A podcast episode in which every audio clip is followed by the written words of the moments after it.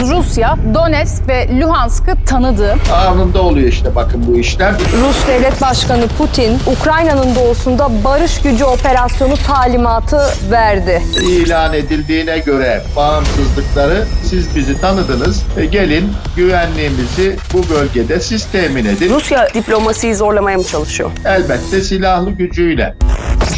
Batı'nın retorik cambazlığı ve Putin'in Brejnev doktrini.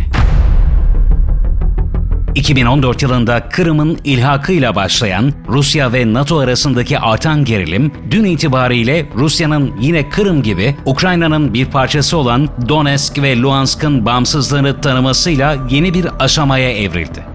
Putin sınıra ciddi oranda askeri yığınağı yaptığı yaklaşık son iki aylık dönem içerisinde Batı'dan net taleplerde bulundu. Bu taleplerin başında NATO'nun 1997'de Rusya ve NATO arasında gerçekleşen görüşmelerdeki NATO'nun genişlememesi talebine uyması ve eski Varşova Paktı ülkelerindeki füze sistemlerini sökmesi geliyordu. Rusya özetle NATO'ya Hazar'dan Baltık'a kadar uzanan bölgelerden çekilmesini isteyerek bu bölgeyi Sovyetler Birliği'nin dağılmasından sonra yeni ülkeler ortaya çıkmış olmasına rağmen Rusya'nın sahası olarak tekrar ilan etti. Putin'in yapmış olduğu konuşmada ise dikkat çeken çok önemli mesajlar vardı. Bunlardan ilki artık Sovyetler Birliği'nin kuruluş ilkelerine geri dönmemiz gerekiyor ifadeleriydi. Putin bu ifadesini 200 yıl öncesine dayanan çeşitli örneklerle de destekleyerek Batı'ya artık Batı'nın hegemonyası bitti mesajını vermeye çalıştı. Diğer yandan Putin konuşmasının geniş bir bölümünde Ukrayna'nın Rusya'dan kalan mirası bitirdiğini, Ukrayna'nın ekonomik olarak çok kötü bir durumda olduğunu, Ukrayna halkının esildiğini ve emperyalist düzene teslim olduğunu içeren mesajlar verdi.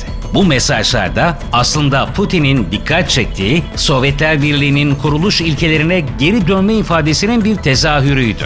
Zira bu söylemler 1964 ile 1982 yılları arasında Sovyetler Birliği lideri olan Leonid Brezhnev'in ortaya koyduğu Brezhnev doktrinini hatırlatıyor. Brejnev doktrini özetle şu yaklaşımı ortaya koyuyor. Sosyalist sistemin hakim olduğu bir ülkede kapitalizmin yeniden egemenlik olmasına yönelik yaşanan gelişmeler sadece bu ülkeyi değil, tüm sosyalist ülkeleri ilgilendiren bir sorundur. Bu tür sorunların halledilmesi sadece o ülkeye bırakılamaz ve silahlı mücadele dahil olmak üzere her türlü şekilde bertaraf edilmeye çalışılır. Sovyetler Birliği'nin bu bakış açısını yansıtan doktrine göre hiçbir sosyalist ülke diğer sosyalist ülkelerin güvenliğini tehdit edecek iç siyasi gelişmelere seyirci kalamaz. Putin de konuşmasında ısrarla Ukrayna'nın eski bir Sovyet toprağı olduğundan bahsederek hatta daha açık ifadeyle aslında Ukrayna gibi bir ülkenin bile olmadığını ima ederek ve Ukrayna'nın ekonomik sorunlarına atıfta bulunarak bu doktrinin bir tezahürü olarak hareket ettiğini ortaya koydu. Şimdi ne olacak? Öncelikle şu iki konuyu belirtmek gerekiyor. Birincisi, Putin attığı bu adımla NATO'nun güvenlik kapısını aralamış ve Batı hegemonyasını ciddi bir şekilde sarsarak artık dünyada yeniden çok kutuplu bir düzene dönüldüğünü resmen ilan etmiştir. İkincisi ise bu durum her ne kadar Batı'nın aleyhine olarak görünse de aslında özellikle Amerika ve İngiltere'nin istediği bir noktaya gelmiştir. Uzun yıllardır tek kutuplu bir dünyada hegemonyasını sürdüren Amerika son dönemde Avrupa ülkeleri üzerinde etkisini kaybetmeye başlamıştı. Diğer yandan Fransa'nın NATO'nun beyin ölümü gerçekleşti. Macaristan'ın NATO'dan askerlerimizi geri çekeriz ve Almanya'nın Ukrayna'ya ölümcül silah vermeyeceğiz gibi çıkışları da NATO'nun sarsılmaya başladığını gösteriyordu.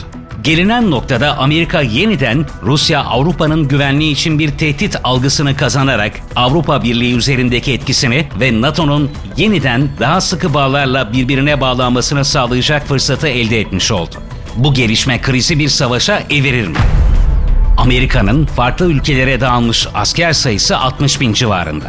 NATO'nun Ukrayna'yı savunmak için ayırdığı güçse son verilere göre sadece 6500. Putin'in nükleer savaşı da gündeme getirdiğini göz önüne alırsak, Rusya'nın bölgedeki askeri üstünlüğü karşısında bu veriler ışığında şunu net bir şekilde söyleyebiliriz ki Amerika ve NATO'nun Rusya karşısında şansı yok. Ukrayna'nın Rusya ile tek başına topyekün bir savaşa girmesi ise zaten düşünülemez. Bu nedenle Amerika ve müttefikleri sadece retorik cambazlıkla ve klasik yaptırım hamleleriyle süreci atlatmaya çalışıyor. Batı'nın yapacağı tek şey hamasi sözlerle üst perdeden açıklamalar yapmak ve ekonomik yaptırımlarla Rusya'ya karşı koymaya çalışmak olacaktır. Yaşanacak çatışmalarsa sadece söz konusu bölgedeki çatışmalardan ibaret kalacaktır.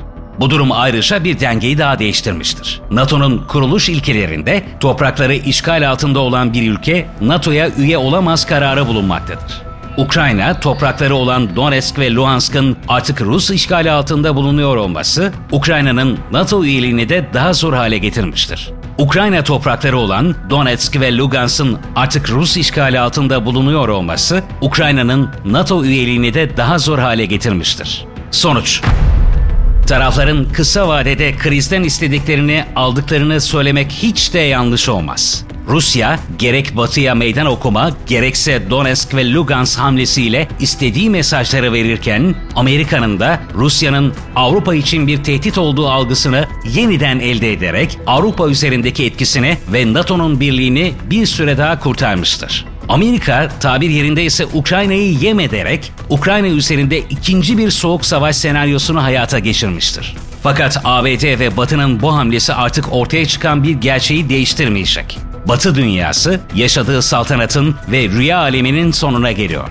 Batı ne yükselen yeni dünyanın dinamiklerini kavrayabiliyor ne de Rusya, Çin ve Türkiye gibi ülkelerin hamlelerini engelleyebiliyor. Afrika'dan Orta Doğu'ya, Kafkaslardan Orta Asya'ya kadar Rusya, Çin ve Türkiye'nin etkisi artarken Batı'nın 2. Dünya Savaşı kurduğu sistemin dinamikleri bir bir yıkılıyor. Güç tarihsel döngüye sadık kalıyor ve doğuya geçiyor. GDH Dijital